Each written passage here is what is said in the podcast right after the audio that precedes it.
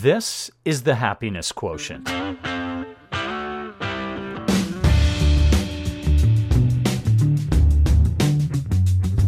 Welcome. Before we get started, have you checked out A Course in Happiness?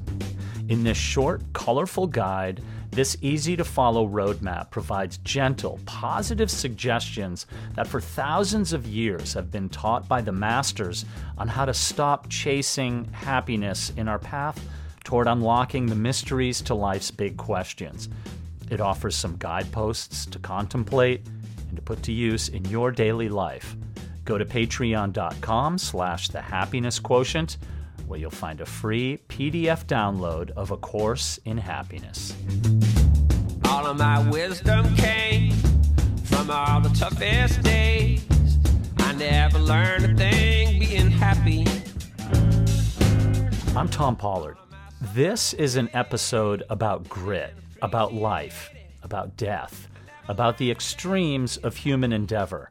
How far a human being can possibly go when they put 100% of themselves into something. It's about heart. It's also about friendship. This episode is set within the backdrop of the greatest mountain on the planet, Mount Everest, Chomolungma, goddess mother of the world. Today's episode welcomes back my ever talented friend and expedition partner, Mark Synnott, in anticipation of the release of his highly anticipated book about our 2019 Everest expedition to find the body of long lost mountaineer Sandy Irvine. Some of you may recall my first interview with Mark for episode number 42 called The Day Everest Broke and the genesis of our expedition, which has since been chronicled in a one hour film by National Geographic and Disney called Lost on Everest, produced by our expedition partner and uber talented filmmaker and climber Renan Ozturk. Mark's book is called The Third Pole Mystery, Obsession, and Death on Mount Everest. It's been a long time coming, like waiting for a baby to be born. Given that the true genesis for our 2019 expedition took place in October of 2017 at my Everest presentation in Fryeburg, Maine, called Lessons Learned in Pursuit of Everest, which you can hear in episode number 75 of the HQ. Mark's book is nearly four years in the making. That's a long gestation period, twice as long as the African elephant, the rhinoceros, from the looks of it, Mark's book appears to be doing well. Even today, on the eve of its release, there are so many positive reviews coming out. I've read it, so I know it's good, and well, as a central character in the book, how can I not like that? Apple Books recently listed it as one of the best books of April. And from Amazon, The Third Pole has been named one of Amazon's best books of April in the history category. The esteemed Kirkus Reviews book magazine says of the third pole, quote, a hair raising mountaineering history, a fine tale of adventure and exploration sure to please any fan of climbing and Everest lore. Susan Casey, author of national bestsellers The Wave and Voices in the Ocean, former editor in chief of O, the Oprah magazine, wrote, the third pole is an elegy of extremes, a white knuckle tale of obsession and survival. From the archives of London's Royal Geographical Society to a tent battered by howling winds on the edge of the death zone, Mark Synnott puts it all on the line in his quest to solve Mount Everest's most enduring mystery. And lastly, Mark Adams, author of the critically acclaimed Tip of the Iceberg and New York Times bestseller Turn Right at Machu Picchu, says a hundred year old detective story with a new twist, a high altitude adventure, the best Everest book I've read since Into Thin Air. Synnott's climbing skills take you places few will ever dare to tread, but it's his writing that will keep you turning pages well past bedtime. Before I get to our interview. On April 15th, I want to mention that National Geographic will be doing a Facebook Live event with Mark about the book. guest host is the uber talented Peter Gwin of National Geographic's Overheard podcast.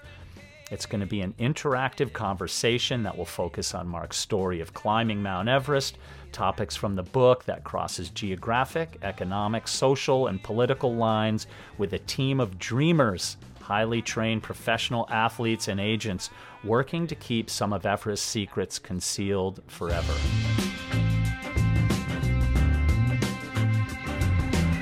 Well, here it is. Mark is back on the HQ.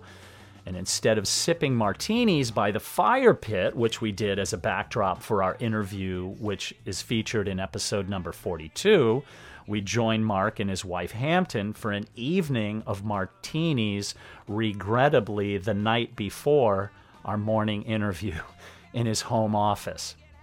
When I showed up at Mark's house that following morning, we were both a bit foggy eyed, but we came right to life when I hit record. We talked in depth about Mark's book and some of the elements within it. I think you will be truly fascinated. Here it is my April 1st, 2021 interview with climber, New York Times bestselling author, and good friend Mark Synnott about his book. You must be pretty excited to actually see this in print. It's been a long time coming since the idea was hatched to an actual solid hard-covered book in print. So tell me about that. You must be stoked. Well, the book is called The Third Pole Mystery, Obsession, and Death on Mount Everest. I hope that doesn't seem too dramatic, but it just seemed to be a very accurate description. You know, we were playing around with with subtitles, and it actually it wasn't even my idea. It was someone else, an editor, who said, "Well, you know, that's what it's actually about." And um, I think Yeah. the obsession being the key word there um, of the three, but it does uh, it does feel very uh, satisfying and rewarding to be sitting here holding the the the hardcover after you know two and a half years or I, I guess since About, the uh, yeah. since the germination of this idea at your talk at Fryeburg Academy two and a half years I think that was October 2017. 17 Yeah. Wow. 17. I mean, it was that's two- that's a long time oh ago. sorry sorry three and a half years Yeah. Three That's and yeah, three and a half years. So that's a long time, but it's not that long. I mean, Wade Davis put way more effort than that into into the silence. So I don't mean that to sound like the most significant thing ever, but but it's a chunk of your life. And while this has been going on, it's been all consuming, Mm. and it was a year of preparation, a year of intensively writing the book. That started, by the way, up on the screen porch with zero words on zero pages. and I will never forget that moment of how awful that was. Oh man. To start with nothing. so demoralizing. Right. And I'm not good at that, at getting started.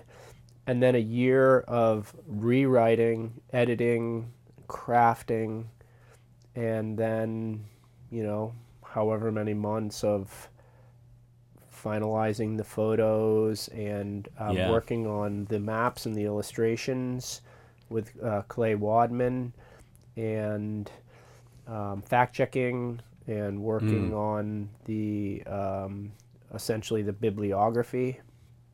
And uh, and now the final push in these last two weeks to uh, to get this thing out into the world the the uh, Into the whole hands. point of doing Yeah. this is to share a great story with the world with with people who are interested and uh, that's why I think it's cool that we're talking about it because Mm. I I don't I don't want to work in a vacuum as a writer. I want people Mhm. to to know about my stories and I and I want them to to read them Mm. and and I and I want them to appreciate them. Yeah. I want I like people who like my stories and my writing, and Yeah, people who don't right. like it, you know, then whatever. Yeah, well, it, they they can go jump in a lake. yeah, yeah, but you're always going to have detractors. But the the interesting thing about Everest actually is that basically all, every human being, every of the eight billion human beings on the planet, basically know what Mount Everest is. It, it and and so if, because it's the highest mountain in the world, it's like people have this there's some it it their opinion of it represents somehow some this moral purity in in a lot of people and so people are really critical of Everest climbers or and or I mean well let's put it this way. You started with zero words on zero on a blank piece of paper. And how many books have been written about Mount Everest? And so how do you like what's the first word? The or when you know we, right? So you- actually what is How the, fir- very word- first word of the well, book. First of all, we're holding it here. I'm gonna flip to the end. Don't read the, last Very last sentence, yeah. page is well, uh, yeah. So there's an index. That's like about ten pages, but the last page is 429. wow So Wow. so that that that was a heavy lift. And let's see, we have the the impossible climb here in my yeah very your first disorganized office. big book if you will you did do a guidebook before Okay, this, this is uh, 403. wow So Even pretty more. similar. They feel about the same. look at that Um, this is definitely this this was a, a much more ambitious undertaking, and this was um, the biggest project of my life to date. Hmm. And and this this book has a lot of history, Mm, and so I I'm not a historian by trade, but I had to become one yeah to uh, to write this book, and I learned a lot. Mm-hmm. And um, and I think in the final analysis, I think it's a better story. I think it's a a better piece of work than the Impossible Climb, and that was my goal, like a very simple goal, and it's something that I've followed my whole life, which is to be progressing hmm and to be on Yeah. an upward trajectory if possible Yeah. just because I feel like that is kind of a basic mandate that we all have as human beings hmm to evolve Yeah, and um, yeah. become better at what we do. I mean, if you if you if you can't improve with the passage of time, then you probably aren't trying that hard. that's absolutely spot on um, for sure. And and and you when you think that you've put in the most effort of your life and done your best work the minute that book there it is on you know the arm of the couch now it's in the past. You you are so you poured yourself into this so deeply. I remember getting well i still have the entire text thread on my phone. Heaven help me if i ever lose this phone. I'm i'm taking screenshots going back years from you being in england holding artifacts from the mallory and irvine expedition. And you're like pollard you're never going to believe what i'm holding in my hand now like that's like so you weren't satisfied with just reading something as fact. You had to go and hold it, touch it, be there. That's going that that says a lot for what this book is. It's very thorough. What tell me a little bit about going to England and some of the things that you saw there because that's pretty cool. This is stuff people would only dream about being able to do. Well, well, the book has this whole um, preamble leading up to us getting to the mountain, and that preamble is you. and and you know how you inspired me to become obsessed with the story in the same way that you were. I you know it's I it's corrupted like you, apparently a, a contagious thing, and I and I caught it from from you. Um, looking here at the table of contents, there's a prologue, and then the book is broken into three parts. Part one is called Paths to Obsession, and it's five chapters, and that's the that's the preamble, and that's the genesis of of of the story, and at least my involvement and immersion in it, um, but also the whole detective story, because ultimately we were trying to solve a mystery, and and so that's that's what the first third of, of, of the book is about. It's about the research that I was doing, all the digging, um, and all of that being preparation for um, being on the mountain and Yep. doing the best job that we could for this, not to just be, you know, kind of an academic exercise, but a real thing that could possibly, um, you know, have a. Um, change history, In- Yeah, or change like the a- written history of something. a maybe. positive outcome, Yeah. you know, and Yeah. um, and so the historical narrative starts in the UK, and I've always loved the type of storytelling where the writer immerses themselves into the story, Mm-hmm. and and there's no better way to do that than to just go personally to the location Mm-hmm. of the most primary sources. And um, believe it or not, with all my travels, you know, and I've been obsessed with exploring the world and going as many places as I possibly could. I had never been to the UK.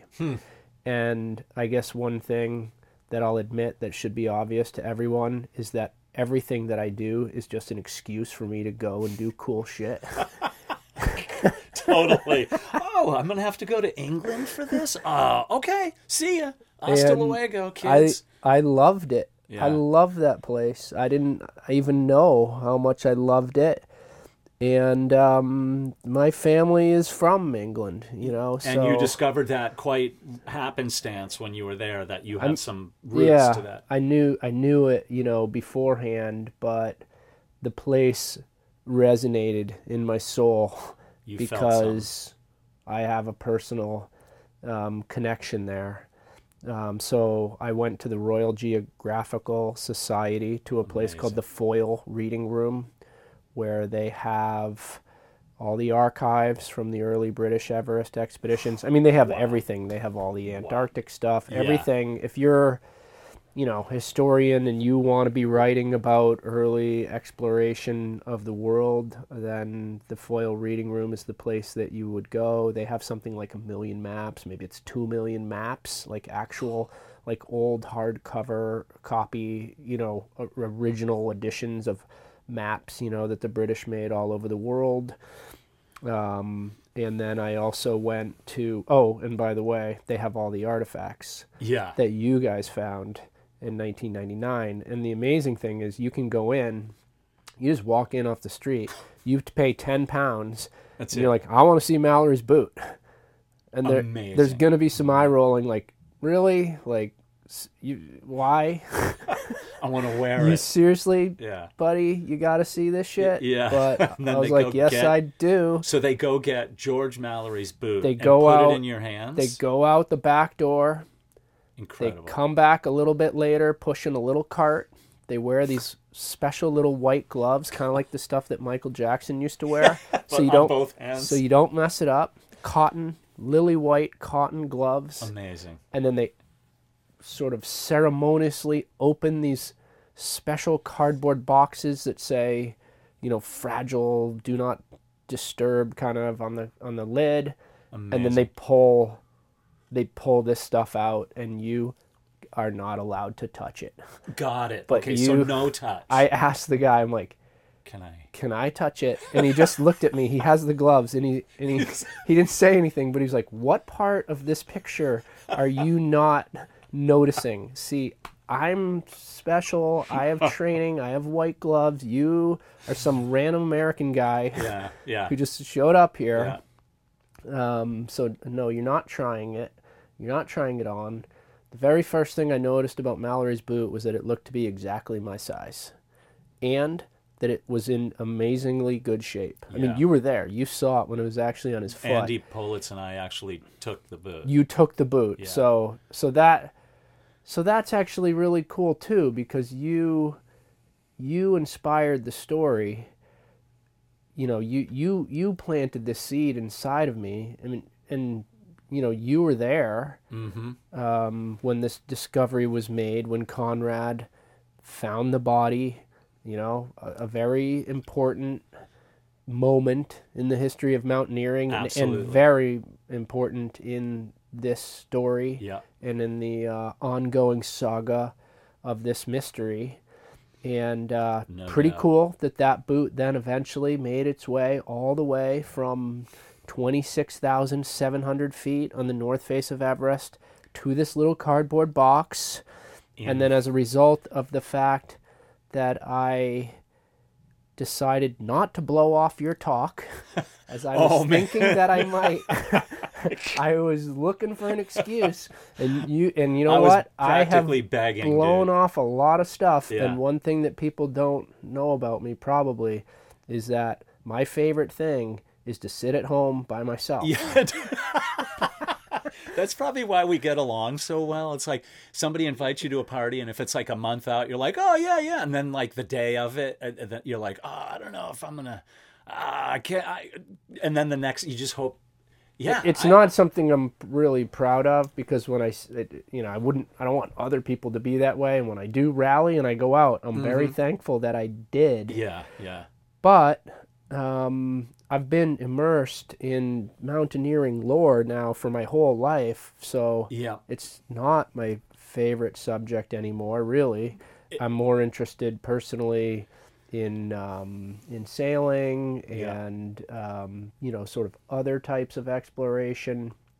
Um, but anyway, if I if I hadn't rallied, actually, if you hadn't sort of kicked me in the ass a little bit, I kept pinging you on it. Yeah, one of the things you said was you'll be a guest of honor. And i was like what does that mean?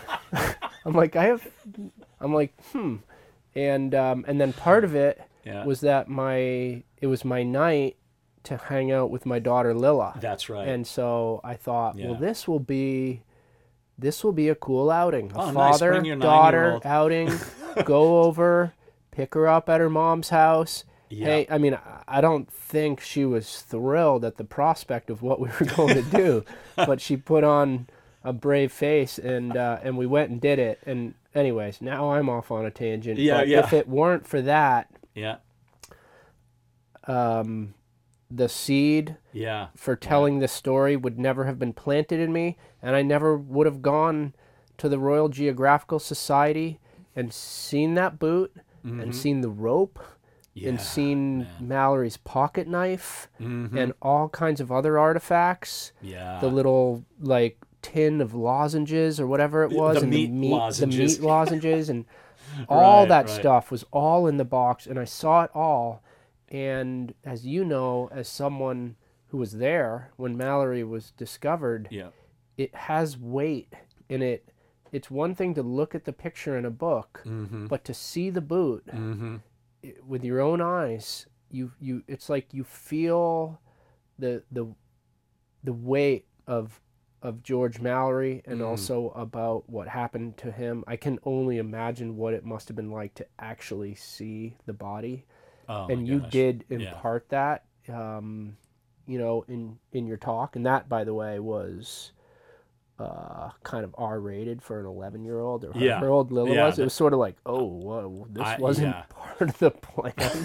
but uh, Uh, All children under 15, close your eyes because you're going to see a body. she could take it because she's on Twitch and TikTok and Yeah. you Oh, know, kids I mean, are pretty God savvy these knows days. what they're seeing on Ugh. that, you know. So she she kind of shrugged it off. Yeah, but Um, still, the, the, I have a couple of photos in there that are they're they're they're uh they hit you kind of in in the gut, you know. Um, Well, I'm just you know th- this is the interesting thing that I- always well I'm not sure if I did that night, but I but you know you, you even said in the title of your book it's you know the word death is in the title of your book and and you kind of almost get squeamish about that it's like do we have to kind of glorify glorify it or or be you know kind of I mean, isn't that a word just used to kind of sell books or something like that? But but it's a it's the truth of it. And so when I show a picture of George Mallory, a lot of people are like, "Are you just trying to glorify your experience of seeing this dead guy?" But the truth is, he's this human. I felt the power of this human being who died, who had three children at home, who and I met one of them you know, after the expedition, who was 79 years old. And I said, Do you have any memories of your dad? And he said, I think I remember having a snowball fight with him when I was a kid. And I was thinking, like, I felt that when I saw Mallory. Like, like this is a guy. It's not just George Mallory, this figure. It's a human being, and people mourned his loss. And and to me, that's you. It's a tribute to that because he inspired us to go and we made an agreement that we were going to pay our own way no matter what to do this trip and we we ponied up big money and wired it to China to make sure we were there. Yes. And we fortunately got back that when National Geographic signed on, but yeah, we were committed, and and uh, you know we we called that a blood pact. we did the blood I don't know pact. if that's politically correct nowadays. because there was but no blood swapped. Let's just there was there was no other there was there was no blood swapped. yeah. Um, I remember the the real moment of the blood pact was after we went and visited Hosel. Oh, After we had the biggest night ever with Hosel, like who knew hungover. that he was going to bring Yeah. out this wine infused with a hallucinogenic herb at like one o'clock in the morning and being like, oh, why don't we finish ourselves off with this? And uh, of course, we were game. I have the mean, video of it anybody, you know, who had drank as much as we had by that point Oof. would be like, okay. Yeah. And, And, he's uh, like 80 something at the time. Then you started talking about how you were going to channel the spirits of Mallory and Irvine to find the bodies. yeah. I did. And I and I I mean, we can all laugh, but you believe in that. I totally and and I Dude. did too at that point. yeah. And then you also talked about how if we found the camera that you were going to smuggle it out of China in your ass. Those damn we hallucinogens were will do it to you every time. Like, okay, you know, I mean, someone's got to do it, and if you're volunteering, I mean, the thing's not small. I didn't want to train for that. That was, you know, how do you actually train to get one of those things in you? Yeah. So But that solved a You know? huge problem because we were, we were definitely worried about how we would. it's the why is the How why is the metal detector going off? It's my titanium knee. yeah. It is hey, not can I go through the? Yeah. That. Dude, I couldn't even smuggle into China a bottle of booze. Remember my bottle smashed at the border and and my bag was just infused with Yes. bourbon or whiskey Yeah. or whatever. Are you allowed to swear on podcasts? Uh, you can say whatever you, You want. can. Yeah. Okay. So we're we're going through we're going through customs. We're going into China. It's a rather intimidating thing. Very. The building. They it's, line it's like, you up. It's gothic. It's made out of marble. The ceilings are like forty feet tall. There's Yeah. cameras everywhere. We're walking through the plexiglass. You're you know, standing in front of me in line with your like fancy leather bag. And I look down and there's just this brown liquid pouring out of it onto these gleaming polished marble floors. And I'm like, hey, Thom, I'm like, you got a situation going on and you zip open your bag and and then you're like, fuck, fuck, fuck. All my alcohol is gone. That, by the way, was the ultimate junior varsity move. it was. It Here we are going on this expedition to Everest, and you have blown it. and your fancy whatever it was that you had bought at the liquor store in Kathmandu.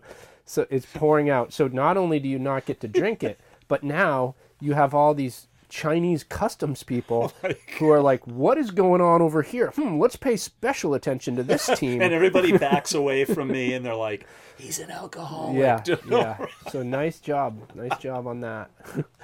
Oh and then the other story, and this isn't in the book. Jamie, very organized, perfect Himalayan guide, Kiwi, Yeah, smart, Jamie McGuinness. experienced, lots of Everest summits, tons and tons of Himalayan travel, like perhaps more than anyone. He's Very much so. dedicated his entire life to exploring the Himalaya. He goes through the customs. He's in front of me. We get out. We're sitting in this little like waiting room. He just gets up and walks away and leaves his iPhone sitting, or whatever it was, his smartphone. He leaves it sitting on the table. Table. So of course I pick it up. I slip it into my pocket. I don't say anything. Oh right. We go out, we get in the van, we're driving down the road, we're kind of like waiting, waiting. Finally, he's like, "Oh, I'll take a picture. Oh, I should check something." And he's like this, and you see him Like, starts freaking out. Panic. Oh, my phone's gone. And I let it go for a while, really just to, to make it hurt. oh, that And he's like, "We got to go back." And and then, of course, pull it go. out. You're like, "Yeah." Ah. so that- another couple of junior varsity moves. very JV. We got him out of the way. So that the whole both of these events took place at the border, and maybe that would be kind of a cool thing to ask you about. Um, and and it was started. You know, Holzel could not underscore enough the absolute necessity for keeping our mission under wraps, for secrecy of this mission um, and you know he he was big on it. he goes don't tell anyone and you lie constantly lie and then you just ask for forgiveness later but but he felt as though if if we made our mission public the that we never would have gotten our permits one but we certainly would have been allowed up the mountain it it's part of the story that um and I think it's a fairly well established and accepted fact that the Chinese, Jamie calls them the Chinese officials, yeah. don't want people meddling in the Mallory and Irvine mystery. mm-hmm. Um, I mean, this is a long and complicated story, and um, G- yeah give I, us the I abridged did I did an yeah. interview, you know, with with the Telegraph recently in the UK, mm-hmm. and they they the uh, the the the writer who's like putting the story together was um, you know asking me some questions and coming back after for more info, and essentially what I said is, you know, this is this is this is a tricky, complicated story, a tiny bit of a minefield. What I want to say about this is in the book.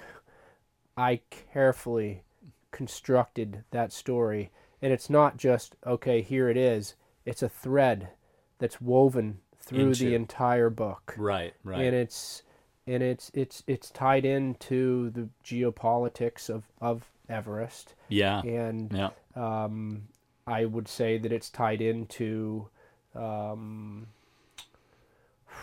now I'm drawing a blank, but I guess they call it the hundred year plan, Mm-hmm. which is for China to supplant the U.S. as the world's dominant superpower mm-hmm. a hundred years from the date of the founding of the People's Republic of China, which was in 1949. So that'll be in 2049. By that point, they tend to they their intention is to kick our ass, Mm-hmm. and um, and it's interesting that that Everest ties into that. yeah It, right It It- ties it- into yeah.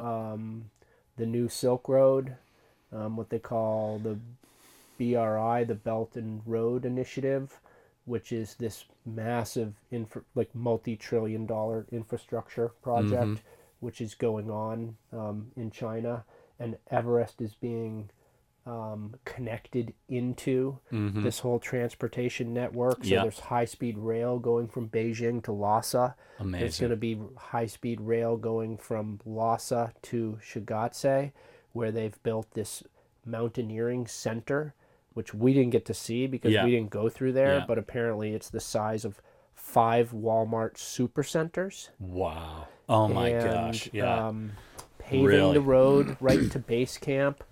Um, last season, when Everest was closed to foreigners, there was a Chinese expedition there. I heard that they were cleaning bodies off the route to kind of, you know, homogenize it a bit. And I also heard that they put in a 5G tower on the Rongbuk Glacier. 5G. Okay. Wow. We don't even have that here. They have it now in Everest. So Oh you can gosh. be, you know, watching YouTube videos in advanced Literally. base camp. Yeah. Um, and there's rumor, and it's just rumor, um, that that the Chinese have always wanted to put uh, like cable car up to the North Pole. Oh and my gosh. Obviously, you know, none of us want that. Um, but it's all Wow. um, Actually, I'd never all heard that. it's all it's all part of the story and for the chinese well i mean unless you're sort of a student of everest you might not know that the the mallory and irvine route mm-hmm. was wasn't officially climbed until 1960 by the chinese Yep. Right. Mallory and Irvine may have done it. We don't know. That's what this is all about, obviously. Um, but we do know that officially it was climbed by the Chinese in 1960. It, it's it's a little bit uh, controversial um, because they didn't get a photo when they were on the summit. But I um, dissect all that in the book, and I can say right here, right now, personally, I pretty much have no doubt, based on my research, that they did do it, and Yeah. they deserve the credit for Yeah. what they did in 1960. And um, I've been told um, by sources in China that the um, the first ascent of the north face of Everest by the Chinese um, represents to them the same as like the moon landing does for us here. It's that significant. Wow. Yeah. Right. It's it's a huge um, thing for them um, culturally and nationalistically and all of that. If Mallory and Irvine actually did it in 1924, you would have to at least put an asterisk next to that first ascent mm-hmm. and say, okay, yes, you're getting credit because you're the first ones to do it and live, but somebody else had stood on the summit before you. I mean, if that could ever be proven. Yeah. And the same thing for the official first ascent of the mountain Yeah. in 1953 Right. by Tenzing Norgay and Edmund Hillary. Mm-hmm. You'd have to put an asterisk, and people, especially people who are in the know, like you know, real mountaineers, will quickly tell you that it doesn't count if you don't make it down Yeah. alive. Yeah. And I believe that that is an idea that has merit, Yeah. but you can't say that it doesn't count for anything, because if somebody else stood up there before you, you weren't actually the first technically to Right. stand on the top. So it matters, and I I believe that that the Chinese don't want people messing with that. Mm-hmm. Holzel told us that when we first met with him, and that became kind of you know a guiding sort of principle in terms of the way that we went about this expedition. Mm-hmm. But since I've dug a lot more deeply into that, and um, and I I could say you know without a doubt that that's true. Mm-hmm. Um, And they, they don't want a group of guys from the United States, no less, going there and and proving something that that changes their course of history. So they don't take kindly to someone trying to solve that Mallory and Irvine mystery. I, I would say that at at some point in time that was true. Whether it's true right now, I don't know, because there is there's more to the story um, in regards to the Chinese, and maybe that could be just sort of a teaser without unpacking it all here Yeah. because it's kind of the ending um, to to my book, and I and I guess and, and you you know all this, but I think we can say that we learned some things that that people don't really know about this. Okay, so the this this would be and I, and I I do have to I want to ask you like two more things, but without disclosing it, would you say that there that the need to go back and search like is that we if you will in essence kind of close the chapter. Not that there wouldn't be things one might be able to discover, but in terms of the Sandy Irvine deal, do you think that we kind of closed the book or the chapter on that? Is that not we're we that it's over? Would you say generally speaking, I would say or specifically speaking? um, myself, Yeah. Jochen Hemleb, who is the world's leading authority on this story, He more so yep. even than Holzel. Yep. Holzel, you, Mm-hmm. Jake Norton, Yep. another of the most knowledgeable people. Jamie. Uh, Jamie, McGuinness. all of us believe that there is no further need to look for Irvine's body in the yellow band. Could it be somewhere else? Mm-hmm. Is there is there is there more to this? Yes. Is Yeah. it still a mystery? Yes. Right.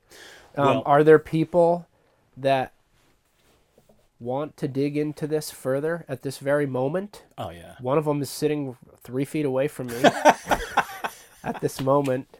Um, Jochen Hemleb is not done. He's not. I For don't me Jochen is. personally, Yeah.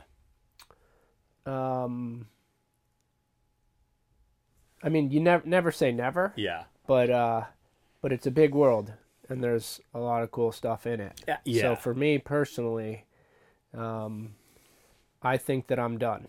Mhm. One thing that you know that we could say here that I did not include in the book for a lot of complicated reasons, um, but I f- did find a bone. I found a, a just a bare white bone that looked like it was an elbow joint, and it was right below Camp Three. So I probably found it around twenty-seven thousand feet, and and it was just the bone with the cartilage. So how big was it? Like explain. Like give me a descriptive of. It was of it was probably it was probably an elbow joint, and it was like complete, like from joint to joint, or was Yes. it broken? the the two bone the two pieces of bone were probably you know three inches long you know just alabaster white arm bone So with- show me on your arm right with a joint where- well from like Right. here to here Okay, just e- little pieces of bone on either side of what looked like a joint An elbow i mean joint. i'm not an anatomist but i would say Yeah. it could have been an elbow and um, and the thing that's interesting i mean the location doesn't really match up with the clues in this mystery but nor does it match up with you know people who have died and, and just the simple fact that all the bodies that you see on on the mountain even mallory's which you saw they they're not totally broken up and they're in the clothing that they died in and, and, and people are remarkably well preserved. And so you know we saw quite a few bodies when we were up high as i'm sure you did when you were there. Mm-hmm. and um, none of them were in this condition and so that in itself suggested that maybe maybe this is something and um, we got to camp three i took the bone off the pack i stuck it in the uh, mesh pocket inside this abandoned tent that I stayed in. Wow. Went to the summit, came down. I mean, you're you are whooped. Oh yeah. You are whooped after Yeah. summit day. I mean, everybody was. And I laid in the tent, and everybody was packing up because we were hiking down the rest of the way, try to get to the North Col or Advanced Base Camp. Yeah. And everybody left. And I think Jamie, you know, was the last one, and then Renan. And I was laying in there. I was just trying to like marshal my resources and get as much rest as I could. I mean, I was doing okay Mm-hmm. and and it was beautiful, beautiful weather. It was totally okay. And finally, Jamie's like, "We'll see you later," and then Renan's like, "Well, I'm leaving too." And, And I got all- up. I shoved as much stuff as I possibly could into my pack, Yeah. and I forgot to grab the bone, Amazing. so I didn't bring it down. And uh, it's just too much of a can of worms, really, for Yeah. the story. I don't know what it is. It could be nothing. I also, you know, I, I don't know if it's you know might be considered by people disrespectful that I picked the bone up and that I didn't just leave it there. I Yeah. saw a little white thing sticking out of the ground and I went over and I dug it out Hmm. with my ski pole. But that said, when when tents are abandoned up at those high camps, it looked like a you know everybody's like this is just tragic. Look at all the garbage up there. The Chinese go up and clean those camps, like that that that tent's gone. Yeah, Um, yeah. the so- Chinese were up there last season. Last year. So, um, anyway, Okay. it's, it's part of the mystery. Mhm. Um, from conversations that I've had with Jochen, he has told me that there is no um, DNA from Sandy Irvine. So, so we wouldn't necessarily but know. but I but there I think there are other relatives from his family, and I think Yeah. I think people who are related maybe have similar DNA. right, So I think it's possible. man. Um, and he has some ideas. I know you've talked to him.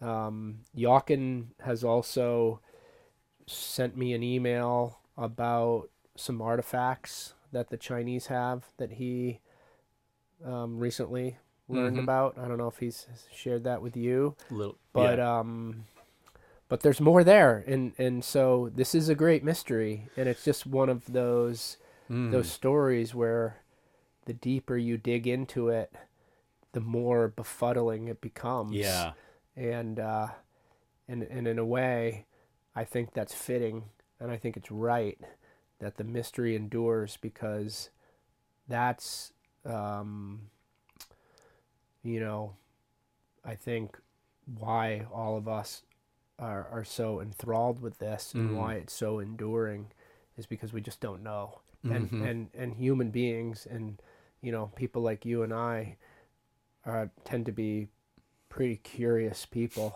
yeah, and um and uh we all love the challenge you know of, Yeah. of of thinking about things that you know people haven't been able to figure out yet hmm Um, absolutely. And uh, all right, as we kind of start to wrap this up, um, one important it to me, it's really important to talk about it, but uh, because of we we went and we had this team. Uh, we one we had a team that as our group of guys, our film team. You said you know it, it was filled with soul. There was like a lot of really, really good dynamics on it. And truly, for me, probably the most positive expedition team experience I've ever had. Um, and and I, from the outside, people looking in, and I want to reference real briefly Renan's kind of, side film project, The Ghosts Above. Um, there's a scene in that book when we told the Sherpa of the plan to go and search for Sandy Irvine. And it's a 20 something minute film. You can only tell so much of the story in there. It- people, it just like everybody has an opinion about Everest and they all like pointing their, their little moral kind of up on their soapbox going, you guys, all you do is exploit and you should be ashamed of yourselves. And I don't, that's not the case. Well, I, I, I talk about this in, in the book, and um, and I, I thought a lot about it, and when when I got to that moment where it was time to leave the ropes. If I was going to do this and I was going to go to the Holzel spot, I essentially had to defy Lakpa. Mm-hmm. And Lakpa was telling me, don't do it. And I think Yeah. that's what these people are. Um, hold on. Yeah, I Referring to- want to talk about that, but I was actually meaning when we were in advanced base camp and we told them the story, and they're like, "If we don't go to the sun, forget it. Expedition over." That, but but the but leaving the Okay, rope a little bit too. But so what is the question? the question is more. I want to talk about leaving the rope and what you what you experienced after you did that, but I meant more so as a team. They're like, how could you guys not have told them your plan, and then you tell them right before you leave advanced base camp to go up the mountain? yeah. That part, and and it and I mean, that's not the whole story, and it's it's it's really again tricky, and it's just yeah, and it's sensitive. mm-hmm. But we did tell them about the plan. Jamie swears that he did. Jamie's an upright guy. There's Jamie's no the way that he would say that he did if he didn't. Um, we were all, everybody was in on it, and we were playing a little bit of a game in that there had to be certain appearances made to the Chinese. Mm-hmm. And that had a lot to do Mm-hmm. with why people who did know, you know, didn't know yeah, officially right. um, what you know what was what was going on. I'm going to jump in here because Mark and I were talking about when he left the fixed ropes. This was during his descent from the summit of Mount Everest on May 31st, when he left those ropes to go look for Sandy Irvine's body at the precise location of the GPS coordinates. Mark's Sherpa was named Lakpa. He was the climbing leader of the Sherpa team, therefore, ultimately, our climbing leader one of the most respected and talented of the Sherpa that I've ever met. And that's who Mark is speaking about when responding to the outside criticism of him going off the rope against the wishes of Lakpa, which you can see in the film Lost on Everest and read about in the book. Back to the interview. There's you got to be really careful with this stuff because I, I- I'm gonna. because there's there's there's parts of this story that uh, they're just they're tr- they're they're they're tricky and they're hard to tell. I mean, I think the thing that I would that I would like to say about people that I would like to say to people about this is that when I sat down with Lakpa at the end of the expedition, he came and we talked for hours in the hotel and we debriefed everything in particular Mm-hmm. we debriefed that whole scene Of you j- unclipping and going to the search area. and people should know that there was kind of a tacit tacit agreement between Lakpa and I that he was officially telling me not to do it and then he's covered he's covered with the Chinese Exactly. then we talked about it afterwards. I mean, we talked about all kinds of stuff, and and you know, and it. I I'm saying to Lakpa, hey dude, are we good? Yeah. And we're doing the GI Joe grip handshake. Yep. We're good. He's saying, no harm, no foul. Perfect. Everybody's covered. Lakpa and I are friends. Um, so Yep. Yep. there this this is all in the book but there's there's elements and little details to the story that that didn't go into the film that um you know there's nuances to it There's only that- so much you can do in a Pe- one hour people don't understand i mean that's the great thing about a book is it's much easier to uh to sort of reveal things in a more in a, in a more delicate way Mm-hmm. and um, and I do that in the book. I mean, I'm not going to say Lakpa and I are like best buddies or anything like that, but he and I are You're- good. you're good. And the It's- reason I know we're good is because we sat down and talked about it all for several hours. I- it wasn't like it was just like, "Hey, see you, dude. Have Yeah. have a good life."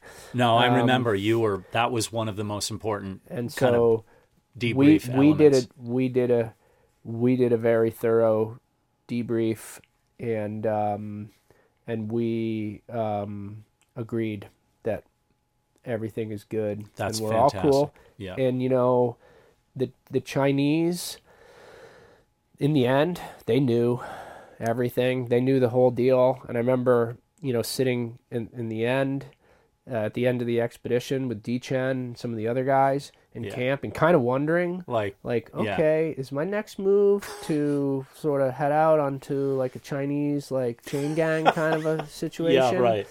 And D Right. Chen was just all high fives and hugs and congrats. I really liked that guy. and so He's there's very man. much sort of a, a no harm, no foul kind of thing Mhm. going on here. Yeah. You know, I think it, it's interesting too is that, you know, for for my wife Hampton, you know, I mean, obviously she had concerns, you know, about everything that was going on with the Sherpa, but she, she was more concerned with just the idea of, wow, like that that that that seems like it might have been a really selfish thing that you did, because you you you took a lot of risk, Mm, and you're a father.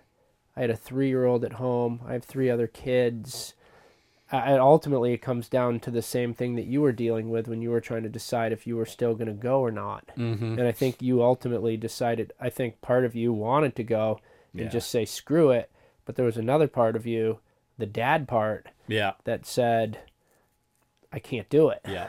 And um, and so you know I, I I had that same moral dilemma up there when it was Right. time to leave the ropes because if you slip when you're connected to the rope it's fine Yeah, you just it's not a big deal yeah. but if you aren't connected to the rope and you slip and you could because you're you know you're way up there And and you're yeah, tired and you know and spacey totally. and then and then um, you know, I mean, I had to do some some real climbing, you know, some technical climbing. At least in one part where I climbed down through this, or two different places where I climbed through little rock bands where it was easy, but it was rock climbing with no yeah, room- front points room and room for error. Yep. And and what I've said to uh, what I've said to Hampton and what I've said to other people is that yeah. I I wouldn't have done it if I didn't know for sure that I could do it. Right. And I mean Right. nothing's a hundred percent, but I was at ninety nine point whatever Yeah. with no- some other decimal points in there, and um, and it was, and it you know it was it was close to the edge, but I didn't go over the edge, and and and climbers do stuff like that sometimes, and Yeah. it's what our whole trip was about. It, it was it. It- From the it- moment when you planted the seed in Fryeburg Academy, to Holzel, to going to England, to going to that NASA test facility to see if the drones were going to work Mhm. at altitude, flying them inside hypobaric Amazing. chambers. amazing. Um, yeah. The the uh, the altitude tent that I slept in, the whole preparation, everything, the climb, the day Everest broke, where we witnessed all the chaos and the drama that happened on May 22nd, 23rd. I mean, there was a lot, A a lot. lot of stuff that led up to that moment, and um, and the whole trip sort of kind of came down to it. So, so I don't, I I don't second guess myself there, and I think if I, I th- someone asked me this recently, and I, I I actually said, you know what, I think if I went back, I'd search more thoroughly Yeah. Right. than I than I did. Uh, uh, I hear you. So can you like eh, without divulging everything or without, you know, giving more away than you want to for the book, can you uh, what what did we were we were basically going to find to look for a clue that Tom Holzel had given us with the GPS coordinates that that kind of corroborated with this slash in the side of the mountain that was taken on a photograph by Brad Washburn some decades before. And you, in essence, you were going back to that slash. Jamie had a distinct understanding of where that is because I think he had been in that vicinity before. Um, when you broke off that rope, I remember the the footage of you looking at your GPS coordinates, and as far as I'm concerned, you went to where you wanted to go. So, can you tell us a little bit about, you know, you know what happened? Would you rather leave that for the for the readers to find out, and maybe we can do an off the record and put it just for the history books or something? Um, well, you know, part of the whole, you know, we were talking about the preamble to the story and sort of like the detective work that we did leading up to it. Mm-hmm. You know, a lot of it was already done by Holzel. He'd been working on it for 40 years. Yeah, yeah, 40 years trying to figure it out. And uh, and he he came up with I think what you and I believe to be a very credible theory for where the body of, of Sandy Irvine might be located on the mountain. And then he went a step further and he got GPS coordinates. crazy. The GPS coordinates, by the way, turned out to be wrong. Oh, Yeah, I don't know if you remember that, but yeah, they turned out to be wrong. Um, but without those GPS coordinates, I don't know if you and I would have gone for that. But that turned Yeah. it into this concrete thing this, where yeah, where I think we, you know, we decided and we made the blood pact and we said, you know, we we've got enough here. We've got a credible theory. We we uh we think Holzel is reliable. And that's one thing about that visit to him in Litchfield, Connecticut. mm-hmm. I I mean, we we like went way out into outer space by the end of the night. but but Holzel yeah, I mean, he never missed a beat. I mean, Yeah. even with the Woodruff, yeah. That he was lucid yeah, and articulate, and and it was all just super tight. And I was looking for the cracks, yeah, right. and I never found one. yeah, no, he's and he so, like yeah, anybody, Razor sharp. you know, that maybe wants to kind of poke into it a bit or say, oh, I don't know, like this is pretty far fetched. Go and visit Holzel. Let him lay it out for you. try some Woodruff. I was skeptical, yeah, um, but I left feeling like it was it was a real thing, and I think we based the whole trip on that. I remember we called Renan mm-hmm. on our way did. home, We and we just said, "Dude, it's it's on. yeah, Like we've got something here."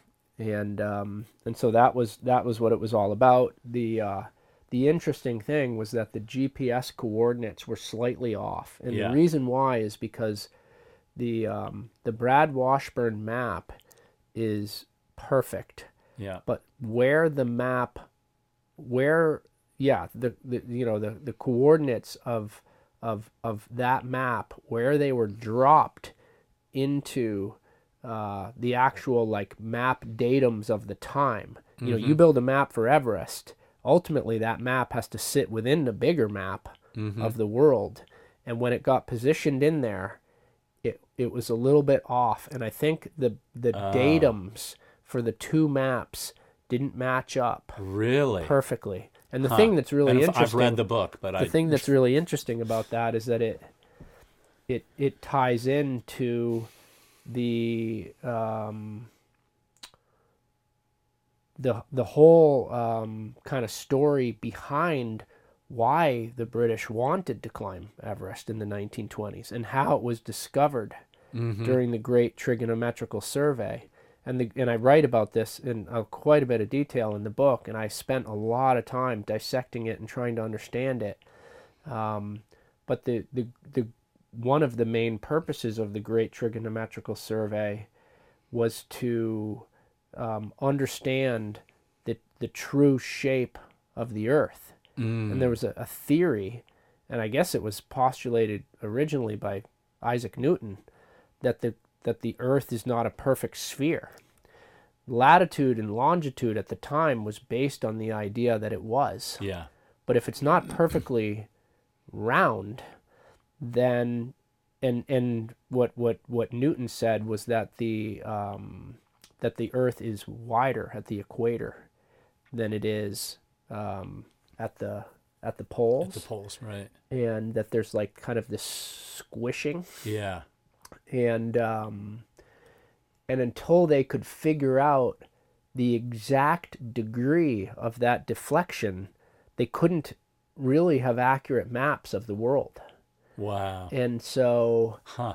and so so so that's all just really fascinating stuff and i worked hard to explain all of that in a coherent way but it also ultimately ties into a, a modern day everest map and our gps coordinates being slightly off.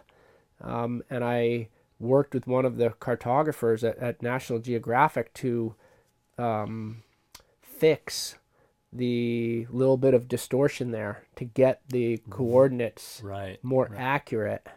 And uh, and it was on my GPS it's still on my GPS that GPS is sitting on my boat currently but I have the coordinates and uh, you know nobody else has to go there because I did.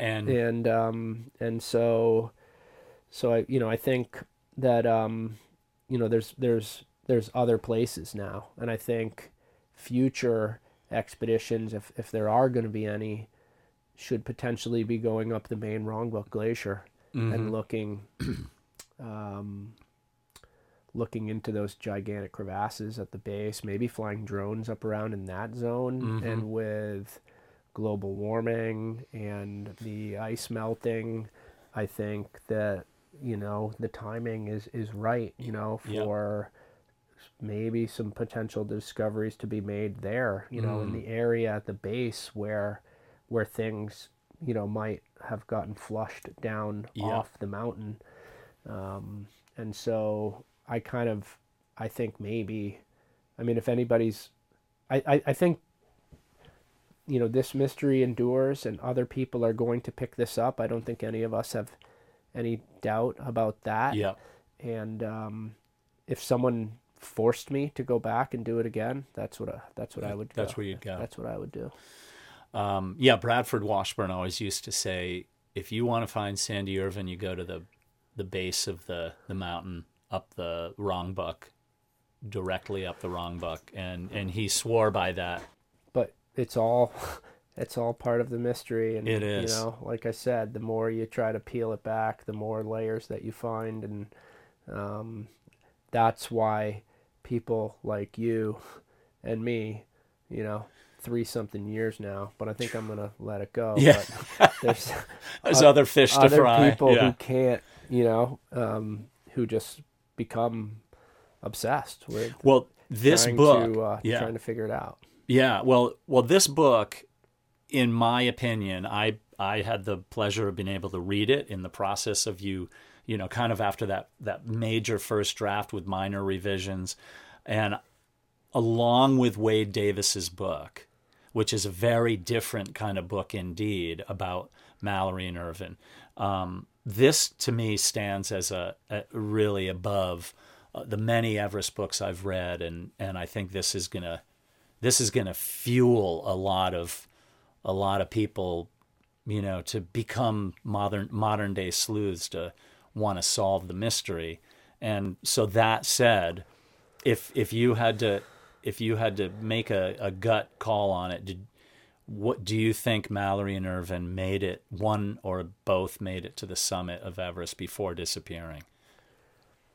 You know, if I if I was a betting man and I was forced to wager, and someone knew the truth, and the, and said you gotta you gotta wager on this, I would say that they that they did not make it, and I think anyone who's an expert on this would agree with that. But the the point that I want to make, because now I've gone pretty deep into this.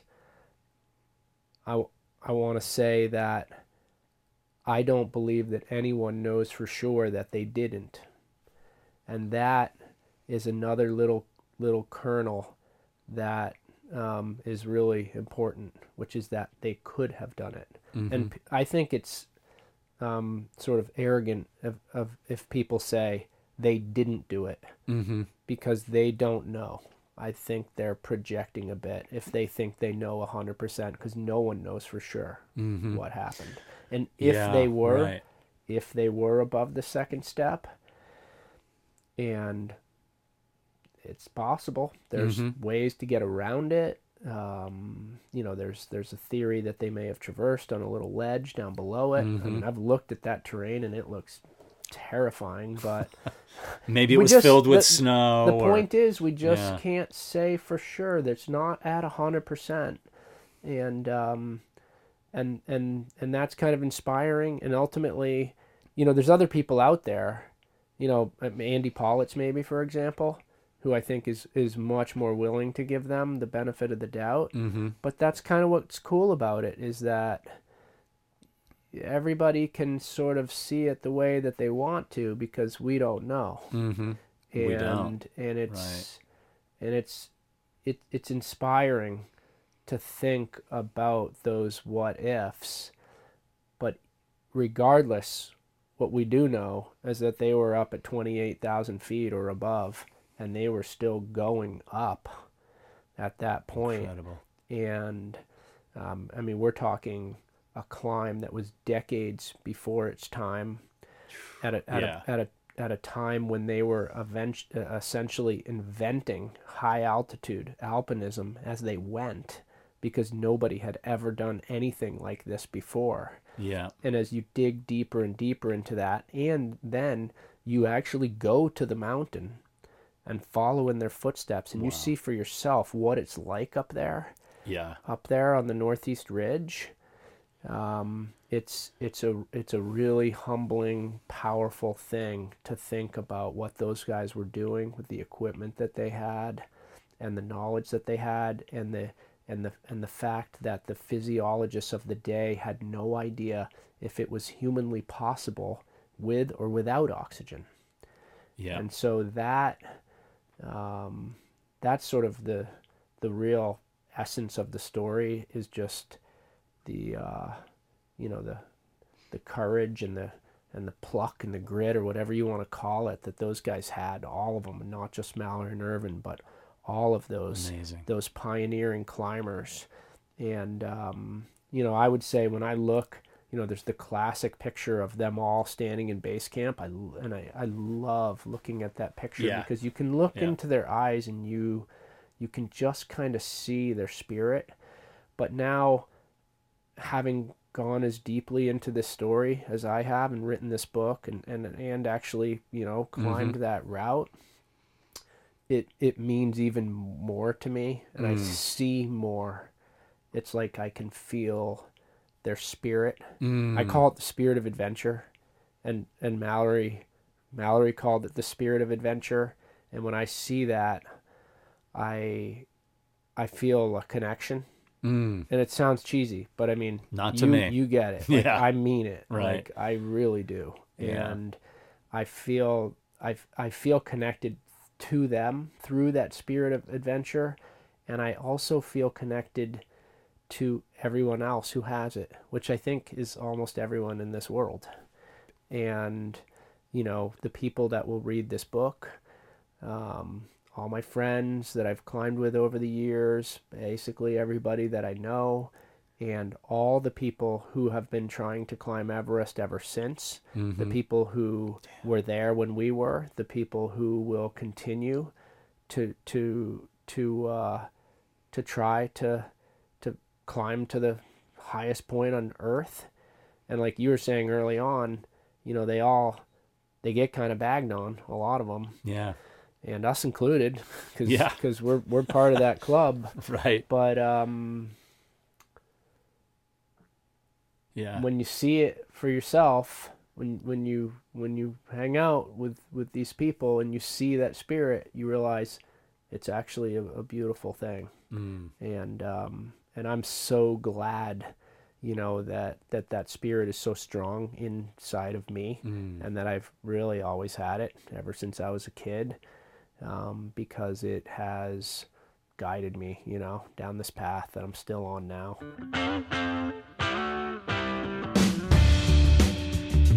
As Mark and I wrapped up our conversation, he said he left it all out on the table on this project. In that quote, he could not have tried harder. He gave it everything he had, and if it came up short, it wasn't for lack of effort. Mark Synnott's book, The Third Pole Mystery, Obsession, and Death, is available beginning April 13th. Go to marksynnott.com for more information or just Google Mark Sinnott, The Third Pole, and it will come up everywhere you look.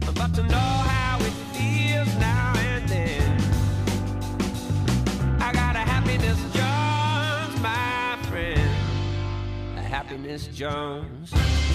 Thank you to the Wood Brothers and their management for the use of their song Happiness Jones for our theme song here on the HQ, and to their publicist Kevin Calabro for helping make it all happen. If you'd like a free downloadable PDF of the Happiness Quotients, a course in happiness, visit me at patreon.com slash the happiness quotient. For more information about me, to inquire about personal coaching or public speaking, whether in person or virtually, please visit eyesopenproductions.com or write me anytime at tom.dharma.pollard at gmail.com. Remember that which we most want to find can be discovered in the place where we least want to look, and the deeper and darker the well, the brighter the light we will discover. Do not curse the dark cloud. The rain inside may very well turn your garden green. Thank you for visiting the Happiness Quotient. I will see you all real soon.